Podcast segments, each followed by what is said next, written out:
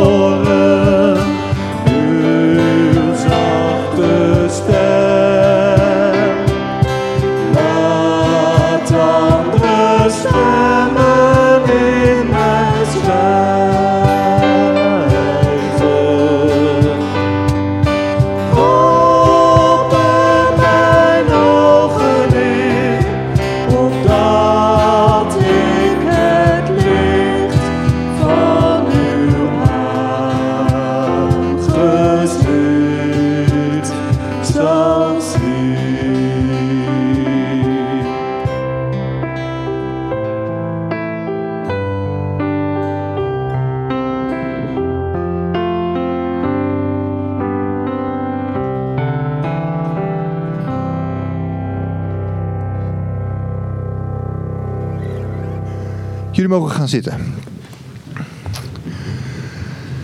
Nou, welkom. Dit is een bijzonder moment van deze, als opening van deze dienst op 11 december.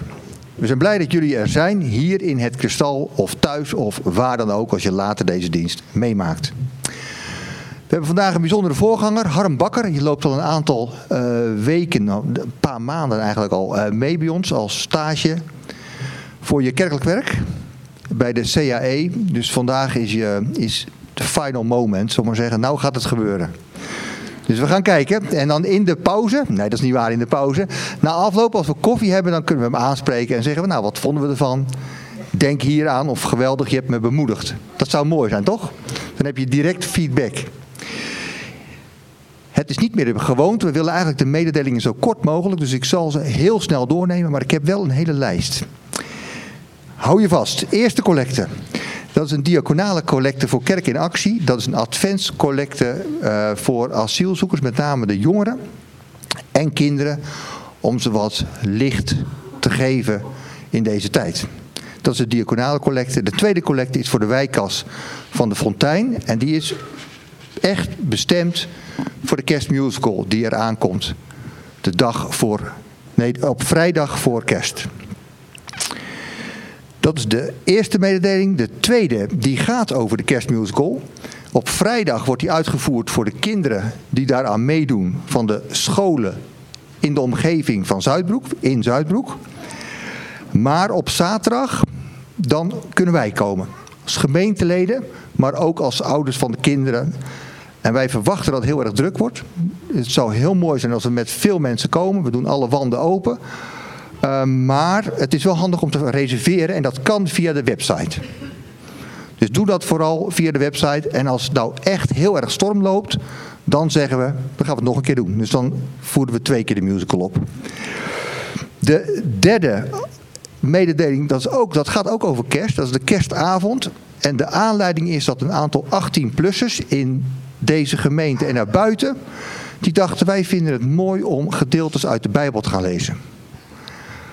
En zij kwamen aan bij het boek Matthäus. En toen zeiden ze, de tekst spreekt ons zo aan, we kunnen niet blijven zitten, we zullen eigenlijk wat moeten doen. Toen keken ze elkaar aan, toen zeiden ze, weet je wat we kunnen doen? We zouden iets kunnen doen voor eenzamen en ouderen in de omgeving van het Kristal of in Apeldoorn, die juist op de avond voor kerst zich alleen voelen. En zullen we dan voor hen een maaltijd regelen, inclusief een soort taxiservice, een hou- en brengservice. Dus dat gebeurt op de zaterdagavond voor kerst. Er zijn natuurlijk ook gemeenteleden hier die echt in deze omgeving wonen. Geef je op en laat je verwennen.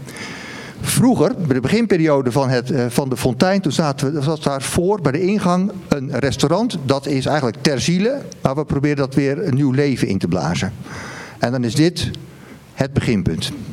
Dus dan is er echt een echt kerstdiner verzorgd door jongeren uit de gemeente. Nou, geweldig. We zijn natuurlijk ontzettend dankbaar, ook als kerkraadscommissie, dat dit gebeurt in de gemeente. Dan, er komt een folder voor alle kerstactiviteiten en die wordt huis aan huis bezorgd in Zuidbroek. En dat gebeurt komende week. En we vragen eigenlijk voorbeden voor jullie allemaal dat dit gezegend wordt en dat we mensen uit de wijk vragen om echt in stil te staan bij de kern van het kerstfeest. Dan hebben we nog een eigen mededeling. Dat gaat over onze financiën. Wat we doen kost geld. Dat wisten we van tevoren. En we lopen nu dit jaar aan tegen een tekort van €20.000. Dus als er nu mensen zijn die zeggen, nou, 2022 was voor mij een fantastisch jaar en ik heb nog wat geld over, dan zou het mooi zijn om dat te geven als een soort kerstgift voor ons. We gebruiken dat uiteraard alleen voor activiteiten en niet voor onszelf. Dus we hebben €20.000 nodig. Lukt dat niet, dan is dat geen probleem, want we hebben ook nog garantstellers. Maar het zou natuurlijk wel mooi zijn als we dat gat zo klein mogelijk kunnen maken. Ben ik er dan doorheen? Op 1 punt na.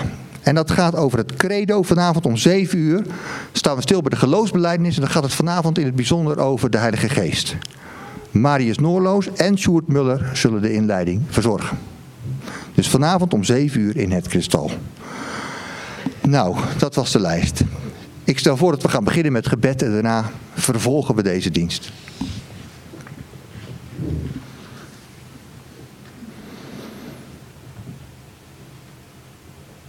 Vader in de hemel, we danken u dat we hier zijn. Op deze mooie dag, deze derde Adventszondag. Waarbij we stilstaan bij de voorbereiding op het kerstevangelie. De geboorte en de komst van u naar deze wereld. En we danken u voor alles wat er ook de afgelopen week is gebeurd.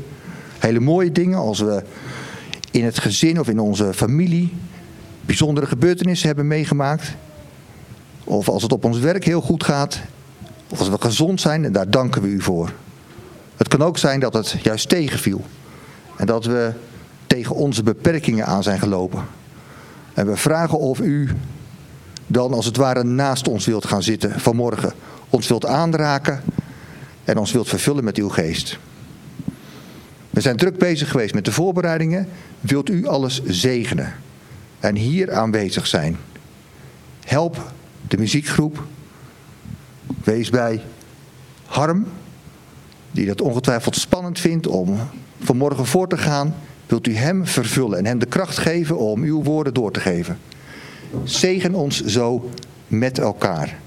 Dat vragen we alleen om Jezus wil. Amen. Harm, ik geef het woord aan jou.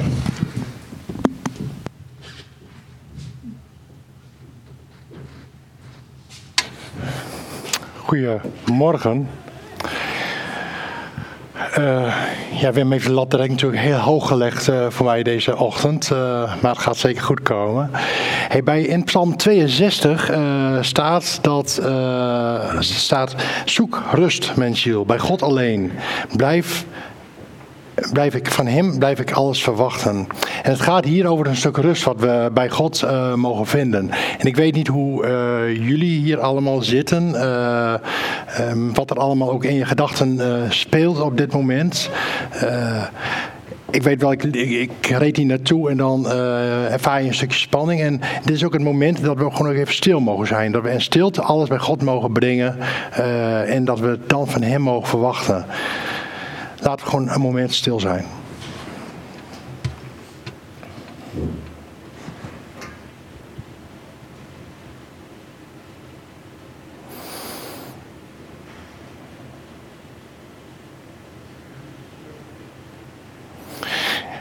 En vanuit deze stilte en verwachting spreken we uit dat onze hulp is in de naam van de Heere, die hemel en aarde gemaakt heeft, die trouw houdt en nooit loslaat het werk wat zijn hand is begonnen. Ik mag jullie ook groeten. Genade en vrede van God onze Vader, van de Heer Jezus Christus en van de Heilige Geest. Amen. En dan hebben we nu het kindermoment.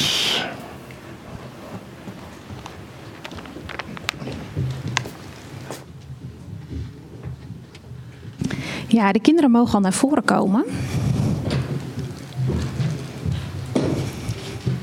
Mag je hier gaan zitten?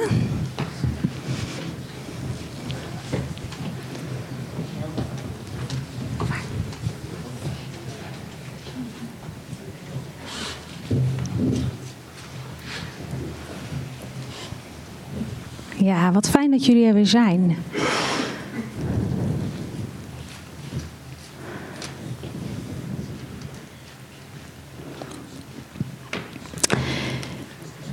Hey, het is al bijna kerst en in deze weken, deze zondagen, steken we ook de kaarsen aan, de adventkaarsen, zodat we kunnen zien dat we steeds dichter bij het kerstfeest komen.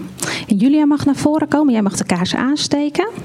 En terwijl jij dat doet, komt Sylvijn een stukje tekst lezen.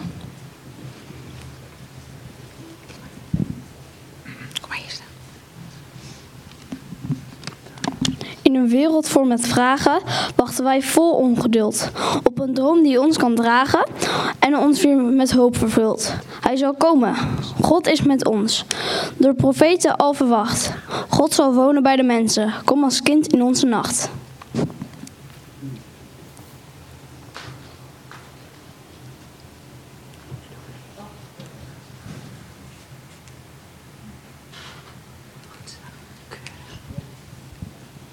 Ja, 3 kaarsen branden er. Hey, en dat licht van het kerstfeest, dan denken we eraan dat de Heer Jezus geboren is. En hij zegt, ik ben het licht van de wereld. Dat licht willen we vandaag ook gaan brengen bij de mensen die dat nodig hebben. En nou ja, iedereen heeft dat natuurlijk nodig. Maar we denken vandaag speciaal aan de mensen die hier in het Kristal wonen. De mensen van Sirelo en van de Passarel. En daar gaan wij een hele mooie kerstgroet voor maken. Dat is deze. Hij ziet er hij ziet er al wel heel mooi uit, hè? Maar hij kan nog mooier, dus die gaan we nog versieren en inkleuren. En dan brengen we die straks samen met een heel lekkere kerststol bij de mensen die daar wonen. Dus als de dienst is afgelopen en uw kind is nog niet terug, dan weet u waar we zijn. We zingen eerst nog het kerstlied voordat we gaan.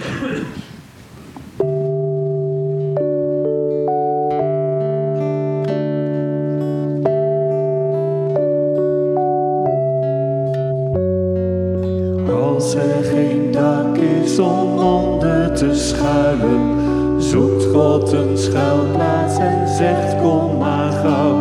Als niemand bereid is om voor je te zorgen, zegt hij kom maar hier, dan zorg ik wel voor jou. Want hij laat je niet in de steek, je kunt elke dag op hem bouwen. Laat je niet in de steek, zolang je op hem blijft vertrouwen.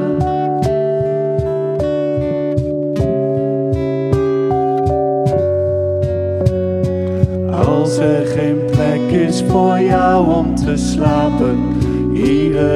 zegt nee, geen bedden meer vrij. Dan zoekt God een plek waar je veilig kunt rusten.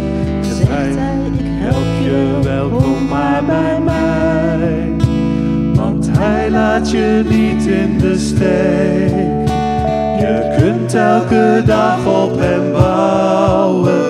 Nee, hij laat je niet in de steek. Zolang je op hem blijft vertrouwen.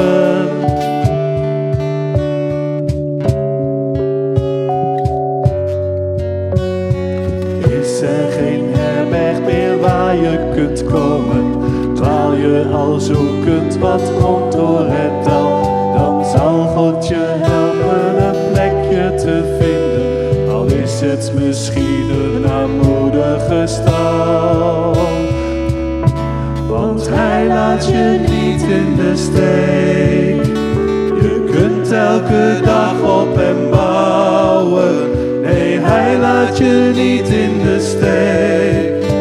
Zolang je op hem blijft vertrouwen. Want hij laat je niet in de steek. Je kunt elke dag op hem bouwen. Nee, hij laat je niet in de steek, zolang je op hem blijft vertrouwen.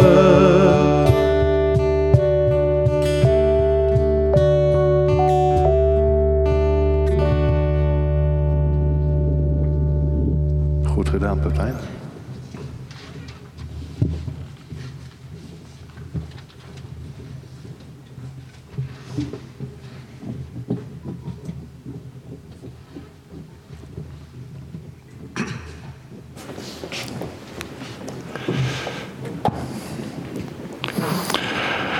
De richtlijnen van ons God zijn verankerd in zijn woorden, in de wet en in de profeten. Het uitgangspunt voor vanmorgen is het grote gebod dat Jezus zelf geeft.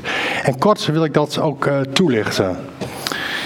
Het is het verlangen van God om in relatie met ons, met u en met mij te leven. Zelfs toen de mensen keuzes maakten die tegen de wil van God ingingen en die scheiding brachten tussen God en de mensen, was het God die naar de mens weer toekwam. Hij kwam met een belofte van redding en van herstel. Bij de berg Sinai sloot hij een verbond met zijn volk. Hij gaf hem toen ook zijn wetten en regels. En al deze wetten en regels die waren ervoor bedoeld, zodat we in relatie met onze schepper zouden leven. Nou, in het Oude Testament lezen we dan later dat het niet werkt.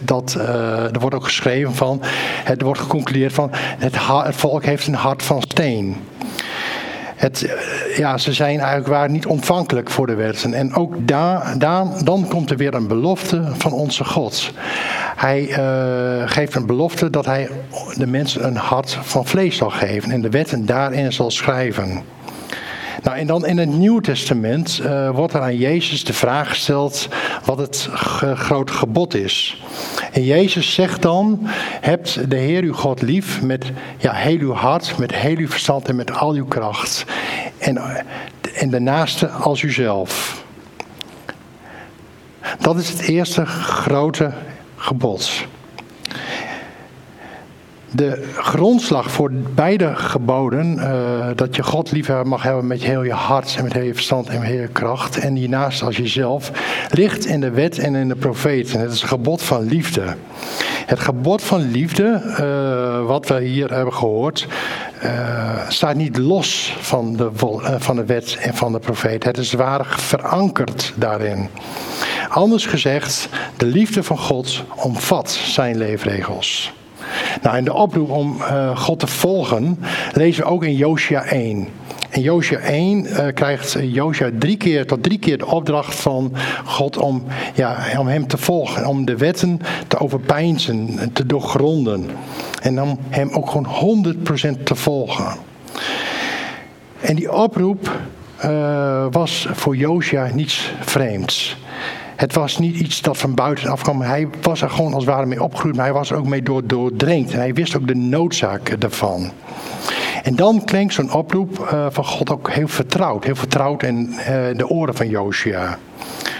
Jozua beseft dat het volk van God, de volg van de regels van God, dat het echte leven brengt.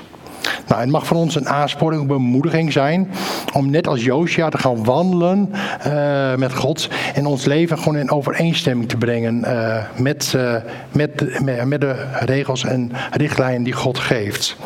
En eigenlijk is dit ook de uitdaging denk ik, voor ons allemaal om ons hele leven zo af te stemmen op de wil van God, zodat de relatie tussen ons en God steeds intiemer zal worden. En we gaan nu ook zingen en aanbidden. En aanbidding, dat is ook iets dat wij ons richten tot God. En dat we daarin ook God groot maken. Nou, dat willen we doen als het mogelijk is staande. En het eerste lied is Psalm 119. Dat is eigenlijk ook een lofzang op de wet. Wat ook direct aansluit bij... bij het grote en eerste gebod. En het tweede lied is o kom, Emmanuel.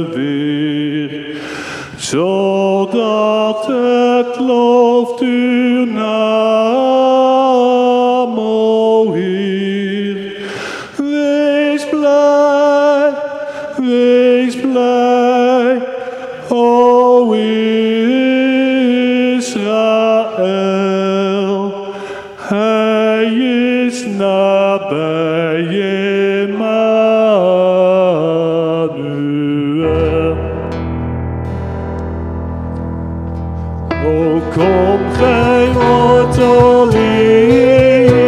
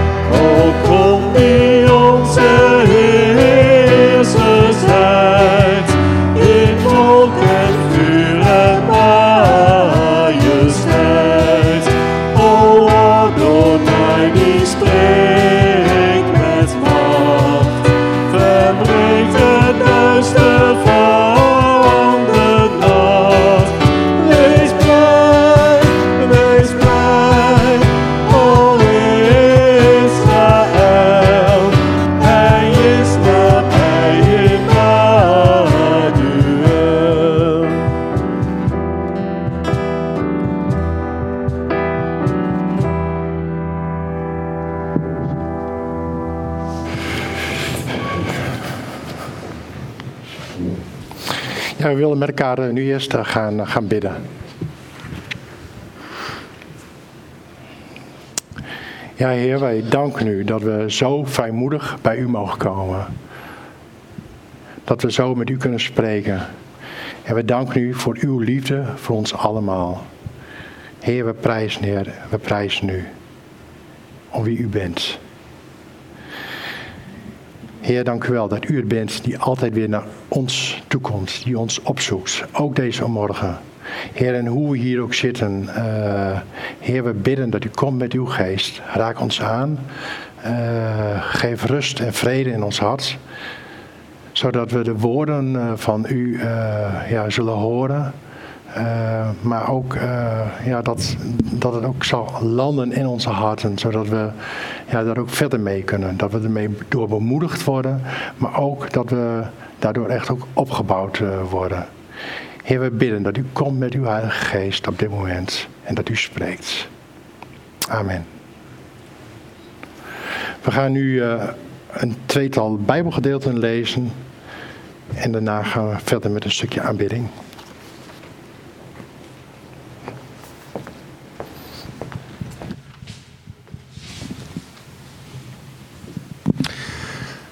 De schriftlezing uit het Oude Testament is Jesaja 35, de versen 1 tot en met 10. Daar staat boven bevrijding en terugkeer. De woestijn zal zich verheugen. De dorre vlakte vrolijk zijn. De wildernis zal jubelen en bloeien. Als een lelie welig bloeien, jubelen en juichen van vreugde. De woestijn tooit zich met de luister van de Libanon, met de schoonheid van de Karmel en de Saron.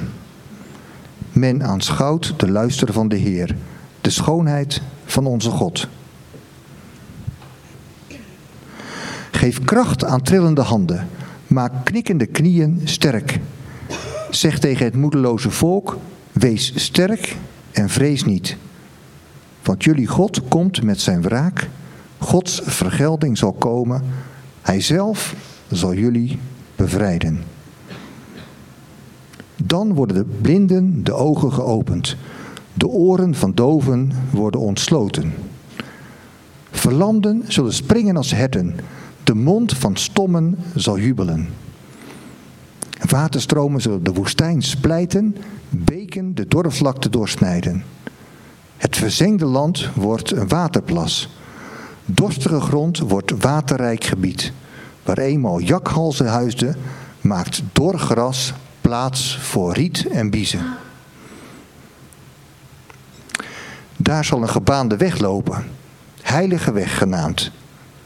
Geen onreine zal die betreden.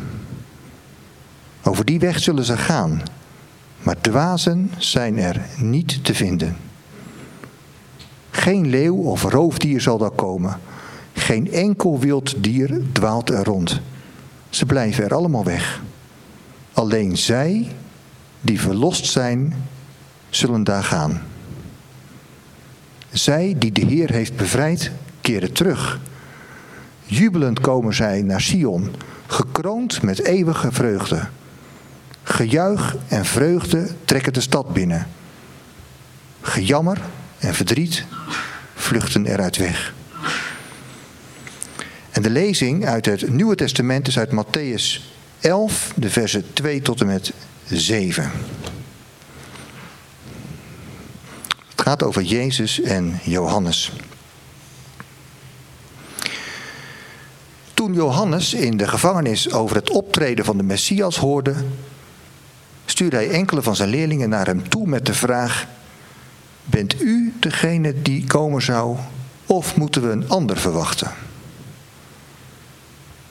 Jezus antwoordde: zeg tegen Johannes wat jullie horen en zien. Blinden kunnen weer zien en verlamden weer lopen.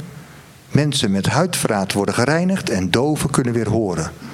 Doden worden opgewekt en aan armen wordt het goede nieuws bekendgemaakt. Gelukkig is degene die aan mij geen aanstoot neemt.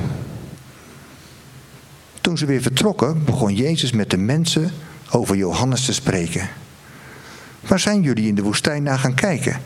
Naar het wuiven van het riet in de wind? Wat zijn jullie dan gaan zien? Tot zover.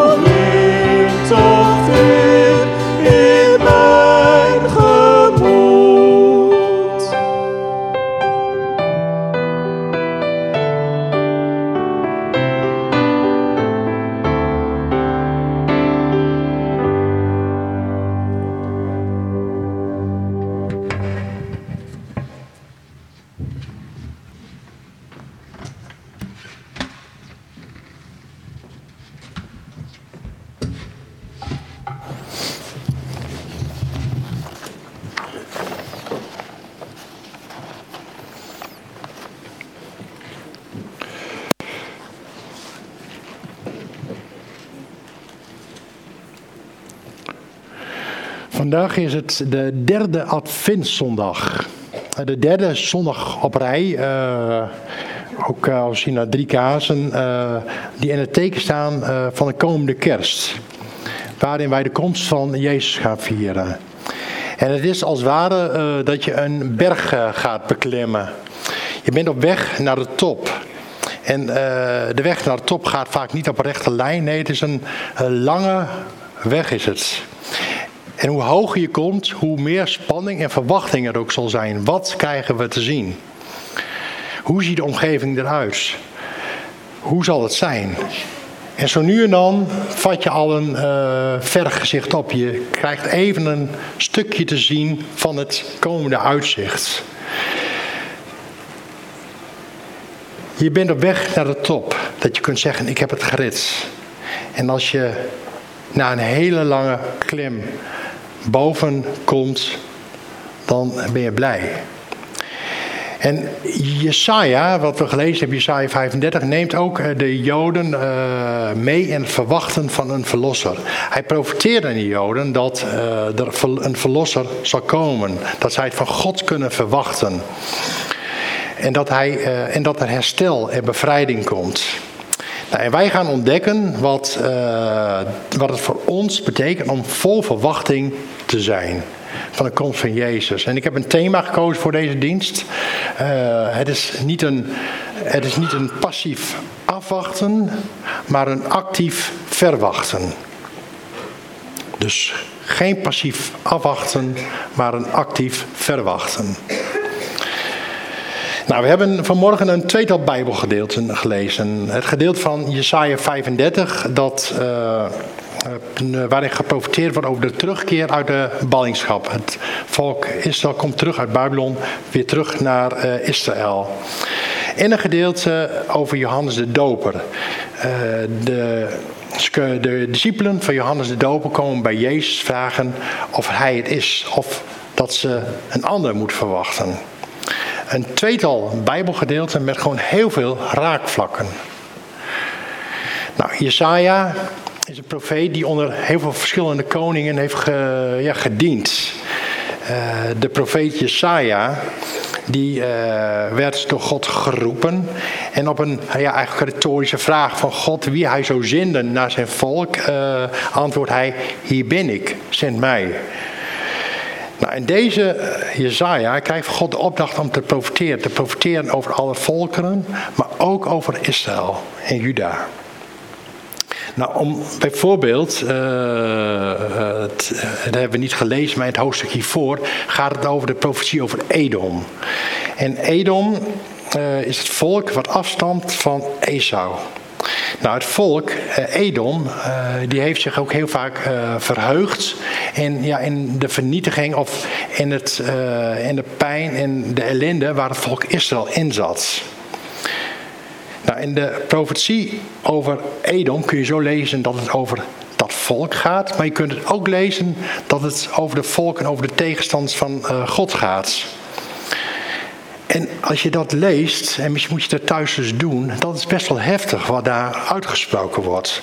Ik merkte toen ik het ook gewoon las, ook in de voorbereiding, dat ik er ook stil van werd van, wow, wat heftig wat daar uitgesproken wordt over die volken, over de tegenstanders van God. En als ik even terug ga naar het begin, Jesaja spreekt ook een keer uit van, als hij God heeft gezien van, wee mij, ik ben onrein. Maar dat zijn ook de gedachten die dan bij me opkomen van, weet je, we zijn verloren. Want Jesaja erkent hier in deze profetie dat God heilig is. Dat hij echt heilig is. En dat hij en zijn volk heel vaak een levenswandel hebben, die daar echt schril van afsteekt. Nou, en na die profetie over Edom komen we dus in Jesaja 35. Waar Jesaja namens God mag zeggen dat er een terugkeer komt van het volk uit de ballingschap. Nou, goed om te weten is dat dit allemaal uitgesproken is nog voordat het volk in ballingschap gegaan is. En dat is volgens mij ook een heel belangrijk gegeven. Want voordat het volk in ballingschap gaat, geeft God al een uitkomst, geeft hij al een redding. En dat is eigenlijk het hele evangelie. Het hele evangelie spreekt altijd van redding. Nou, en hij gebruikt daar in Jesaja 35 gewoon een heel bekend woord, en dat is de woestijn. Nou, de woestijn en die tijd in Israël is iets anders dan alleen een kale zandvlakte, waar je eindeloos kunt kijken en niets ziet, enkel dan zand. Het is een plek waar ook heel veel kalkstenen rotsen zijn. Er valt weinig regen en het is ook totaal ongeschikt voor iedere vorm van landbouw. Nou, het is ook een plek waar ook met heel veel afschuw over gesproken wordt. Want in het Oude Testament is het ook vaak een plek van waar straf, waar het volk gestraft wordt. En ook een plek van beproeving. En tegelijk is het ook de plek waar herstel komt. Want in deze woestijn, komt de luister van Libanon, de schoonheid van Karmel en de Saron. Nou, en deze gebieden die staan voor een enorme, vruchtbaarheid. De woestijn die zal dus een plek worden van vruchtbaarheid. Nou, Jesaja spreekt dan tegen het volk ook van... Daarna dat de trillende handen krachtig zullen worden en de knikkende knieën sterk. En tegen het moedeloze volk zegt hij, wees sterk en vrees niets. Nou, ook dit zijn voor de Joden weer hele bekende woorden. Van misschien herken jij ze ook wel. Het zijn dezelfde woorden die ook tegen Jozua gezegd worden. Nou, deze woorden hebben helemaal niets te maken dat je sterk moet zijn, fysieke kracht. Je zou het bijna denken, want het volk zit in ballingschap. Ze moeten zich vrijvechten. Maar het sterk zijn heeft met een wilsbesluit te maken, met een hartsbesluit.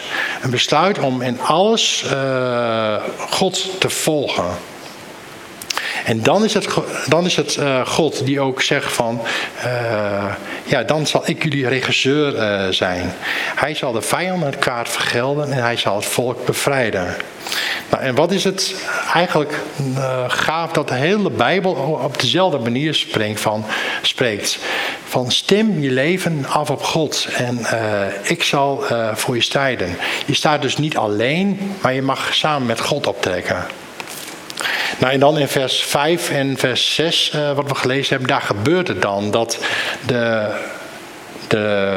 dan worden bij de blinden de ogen geopend, de oren van de doven worden ontsloten, verlamden zullen springen als herten, de mond van de strommen zal jubelen, waterstromen zullen de woestijn splijten, beken de dorre vlakte doorsnijden. Iedereen zal gewoon zien dat de Heer God gekomen is. En dat Hij gekomen is om het volk terug te brengen naar het land. Een geestelijk en een fysiek herstel. De God van Israël die zal komen om te bevrijden en te herstellen. Wat moet dat voor dat volk een opluchting zijn geweest, maar ook een troost. Er komt een weg uit de moeilijke situatie waarin ze zitten. Nou, in het laatste vers lezen we dat nog een keer. De persoonlijke bemoeienis van God met zijn volk. Nou, en dat ze op zullen trekken naar Zion. Nou, dat is de weg van vreugde. En het herstel en de genezing en de bevrijding zal daarin steeds meer en meer zichtbaar worden. Nou, en je vindt gewoon ook vreugde in alles wat er gebeurt. Nou, en wat zal het volk gewoon in de ballingschap vaak aan deze woorden hebben gedacht? Ze hebben zich er volgens mij ook aan moeten vasthouden. En als ware zie ik hun die moedeloze blik in hun ogen. Van, zou het echt waar zijn? Is er überhaupt een God? Komt er dan ooit een verandering in onze situatie? En eigenlijk is dat volgens mij ook best wel herkenbaar. Ook voor ons. Nou, als ik de afgelopen jaren om me heen kijk. En het wordt steeds erger. Dan hoor ik allemaal gesprekken over crisissen. Ik zie mensen op zoek naar een veilig land. Ik hoor heel veel van eenzaamheid. En over onbetaalde rekeningen. Nou, en wat op dit moment ook heel erg speelt, is dat in sommige huizen echt de binnentemperatuur bijna hetzelfde is als de buitentemperatuur. Vanwege de energiekosten. En dan lijkt het herstel en de redding lijkt gewoon gigantisch ver weg. Je zou er ook gewoon moedeloos van worden. En dan kan het zo zijn dat er niet meer sprake is van een actieve verwachting, maar een passief afwachten. Johannes zit in de gevangenis. Nou, volgens mij treffender kun je het gewoon niet krijgen. Hij zit daar. En als profeet vertolkte hij de woorden van Jesaja, van dat hij was de wegvoorbereider van Jezus. Johannes, die ook koning Herodes had aangesproken op zijn levensstijl. Hij zat in de gevangenis en hij stuurde zijn discipelen op weg.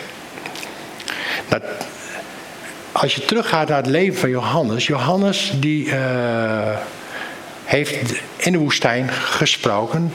Hij heeft ook Jezus gedoopt. Hij stond als het ware op de eerste rij toen er een stem uit de hemel klonk van: deze is het, deze is mijn zoon, mijn geliefde en wie ik welbehagen had. Johannes, die had alles meegemaakt.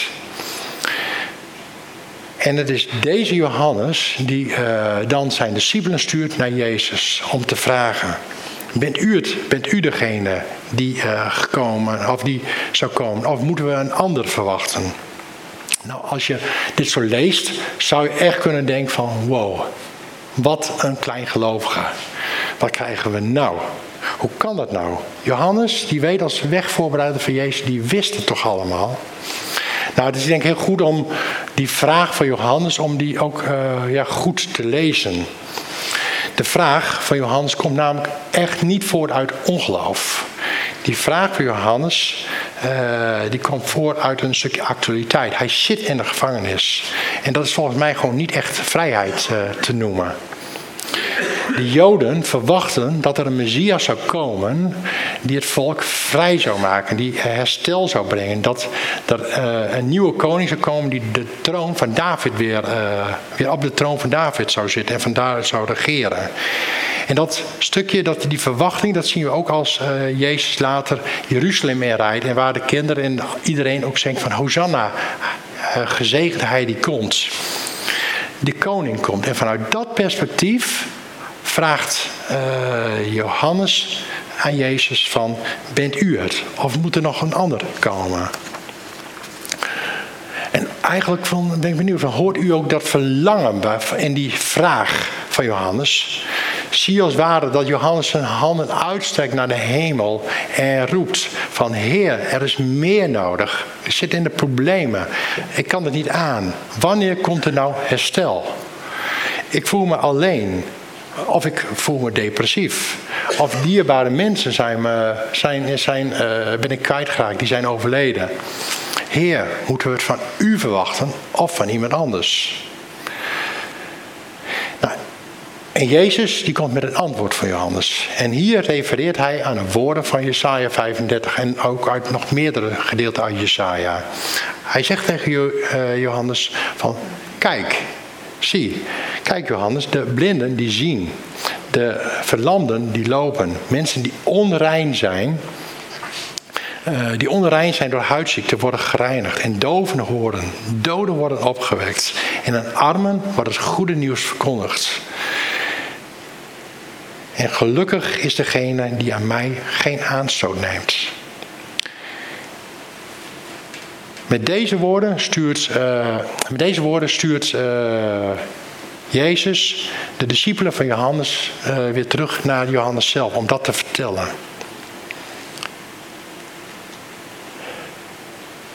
Even kijken. Ja.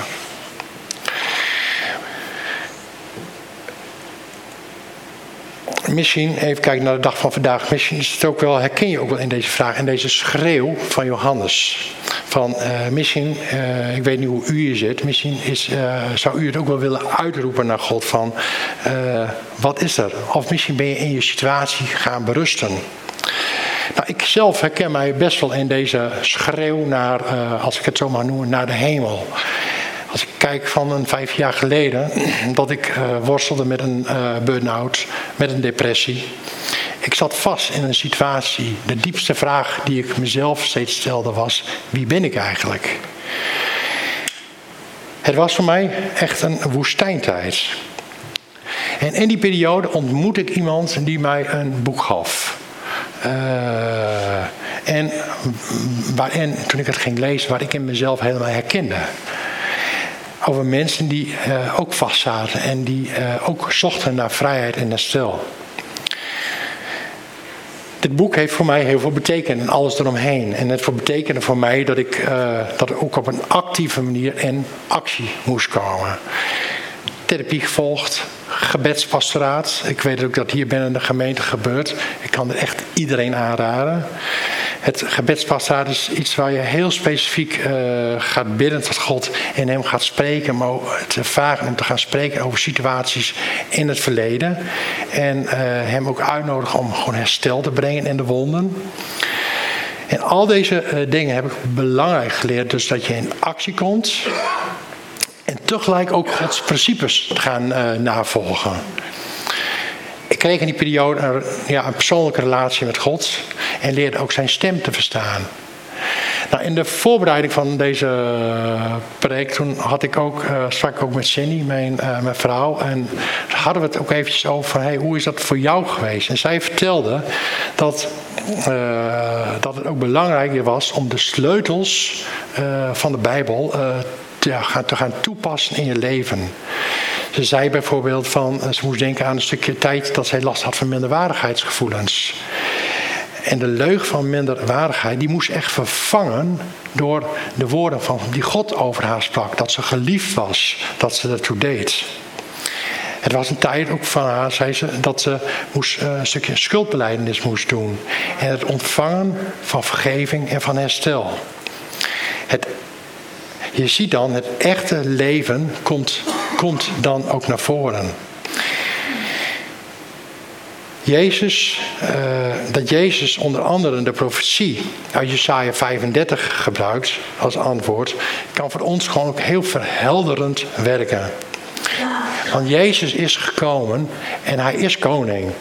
Het koninkrijk van God is er. En het is er soms ook nog niet. En dat is ook die weg op die berg. Soms krijg je alvast een stukje een vergezicht te zien.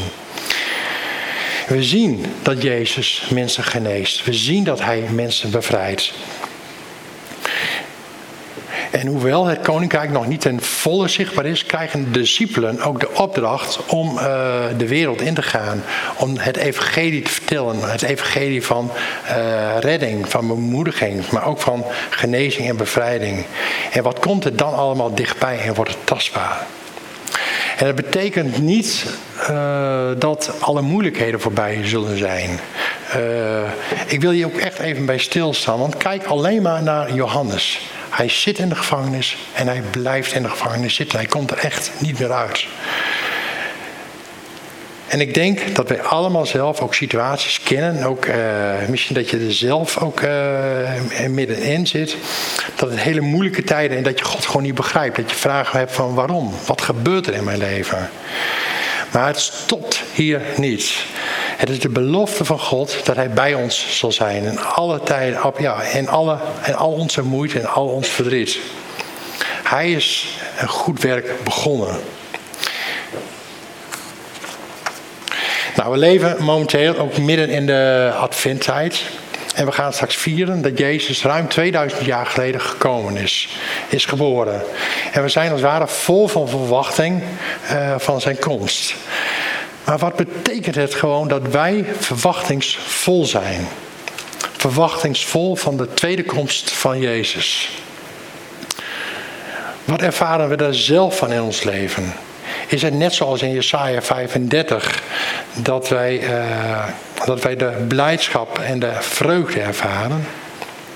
En dat hoe meer we naar de weg naar Jeruzalem als het ware lopen, dat vreugde ons tegemoet komt. Nou, en dit alles betekent het dat we niet passief moeten afwachten. Dan blijven we als het ware in ballingschap zitten en onze eigen situatie. En dan is onze blik op onszelf gericht en niet naar boven. We mogen ons uitstrekken naar God. En we mogen ons onderdompelen en ons ook laten onderdompelen in zijn woorden. En met alles wat er in ons leven gebeurt, hem volledig gaan volgen. Nou, en we mogen ook doen, ook als gemeente mogen we doen, wat Jezus deed en ook wat onze missionaire opdracht is. Het koninkrijk van God aan iedereen vertellen en ook laten zien. We mogen mensen vertellen over de Jezus komt, maar we mogen ook bidden voor de anderen, voor bemoediging, voor genezing, voor bevrijding. We komen als ware in actie.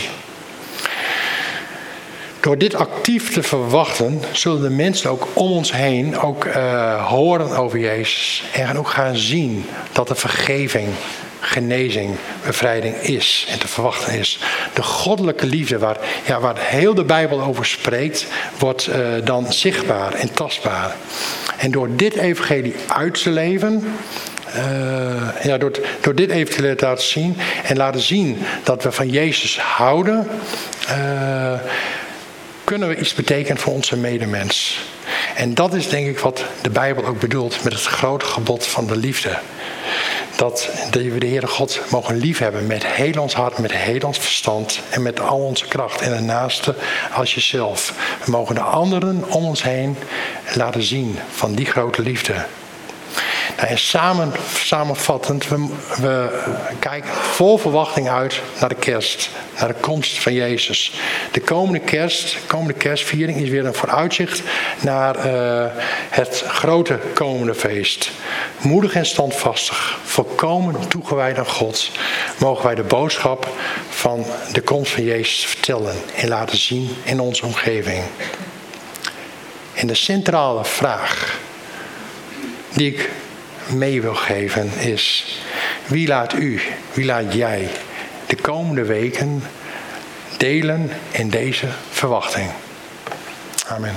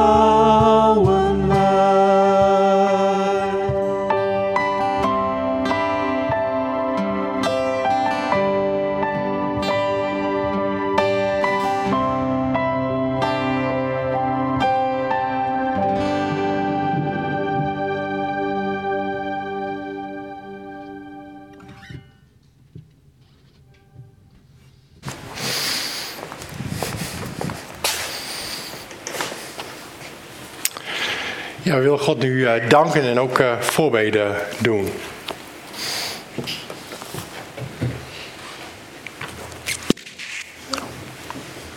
Heer, we komen bij u. We willen u gewoon danken. Danken voor wie u bent. Voor uw liefde voor ons. Dank u wel, Heer, dat u het bent die steeds weer de beweging naar ons toe maakt. Dat het uw hart is. Dat u een relatie met ons wilt leven. Met iedereen zoals we hier zitten. Dat het uw verlangen is. Om samen op te trekken met ons als mensen. Heer, zo wil ik ook bidden voor, zoals we hier ook zo samen zitten. Heer, voor ons allemaal dat we met alles wat we hebben, met ons de mooie dingen, maar ook met onze pijn, ons verdriet, onze moeite, onze teleurstelling, dat we naar u toe gaan. En dat we dat het ware bij u brengen. Heer, en wilt u dan spreken in al deze situaties? Heer, zo danken we u ook voor de komende kerst. Dat we mogen gedenken dat Jezus is gekomen. Gekomen om het echte leven weer bij ons te brengen. Ik wil u zo danken, Heer, voor alle voorbereidingen die er op dit moment gedaan worden. Heer, dank u wel ervoor dat u dat mogelijk maakt. Heer, we bidden ook om uw zegen daarvoor, dat u dat ook zegent. Heer, geef dat er voldoende mensen zijn om alles ook in goede banen te leiden. Nou, we bidden zo ook voor de mensen van de Passarel en van Sirelo, die zo meteen ook een kaartje en de bus krijgen. Heer, met een passiertje erbij. Heer, we bidden, Heer, dat ze ook daardoorheen iets van uw liefde voelen. Dat ze iets voelen van hoe goed u bent.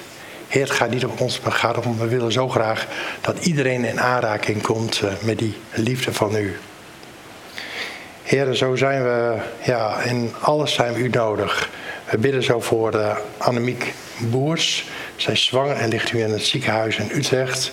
Heer, wilt u, we weten dat u nabij bent, dat u bij haar bent.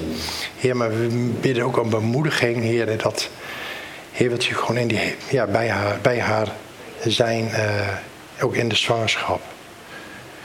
En we bidden ook voor Maarten Rijnald, die ook in het ziekenhuis ligt. Hij is gevallen. Heer, we bidden dat hij ook zal ervaren dat u er gewoon bent. Dat hij daar niet alleen ligt, maar dat uw hand als ware op hem is. Heer, zo bidden we voor deze wijk, voor de wijk Zuidbroek.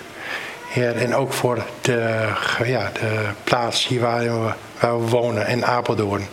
Heer, we bidden om uw zegen voor deze plaatsen. Maar we bidden ook dat die liefde van u, dat de mensen dat zullen ervaren. Dat er vrede zal zijn. Dat het, ook in de komende richting de kerst, dat mensen naar elkaar omzien, elkaar bemoedigen. Heer, en die vrede die zijn we zo nodig als we kijken naar de wereld waar zoveel oorlog is in de Oekraïne, maar ook onrust in Iran. Heer, we zijn u echt keihard nodig. Heer, en samen spreken we dan ook uit. Maranatha, kom. We verwachten het van u. Amen.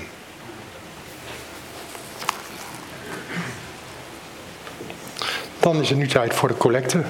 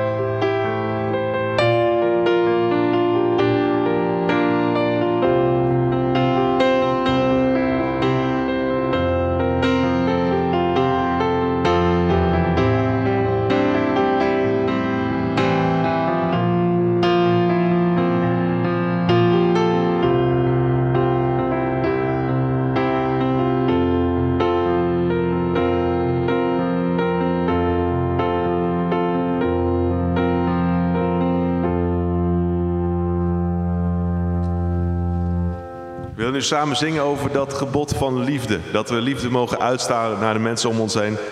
Dat we mee mogen werken in Gods Koninkrijk.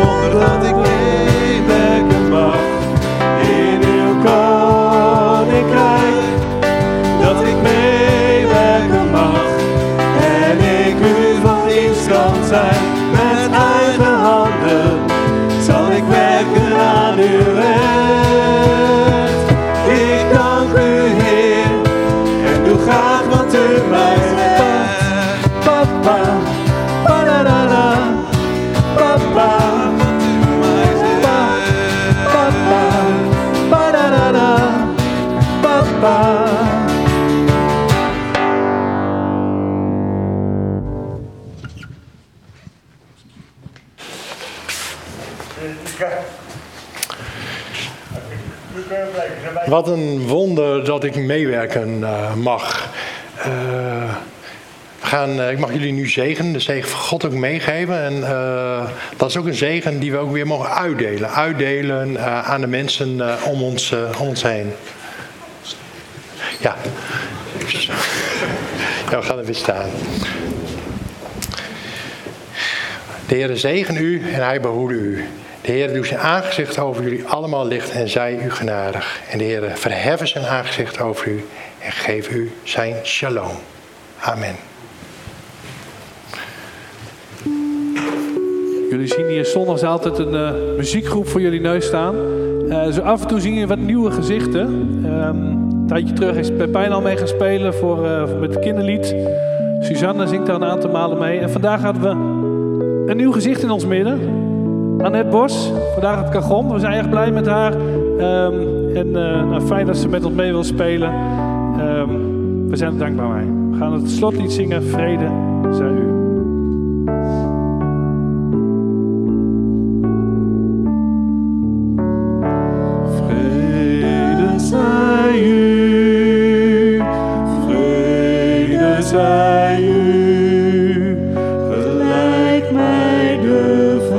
gezond, zend ik ook u.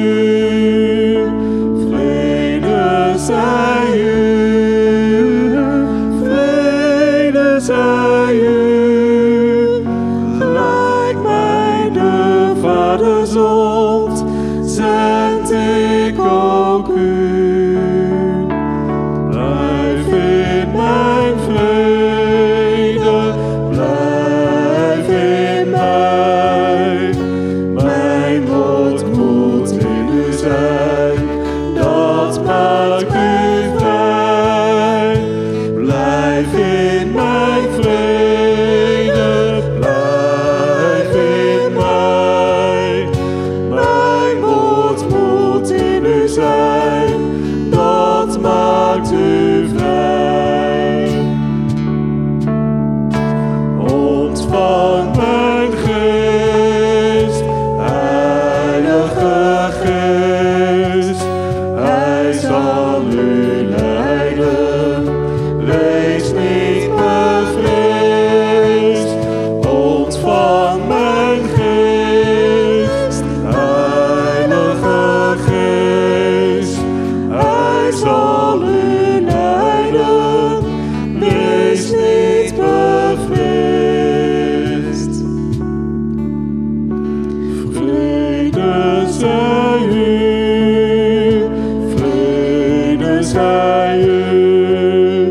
Gelijk mij de Vader zond, zend ik ook u.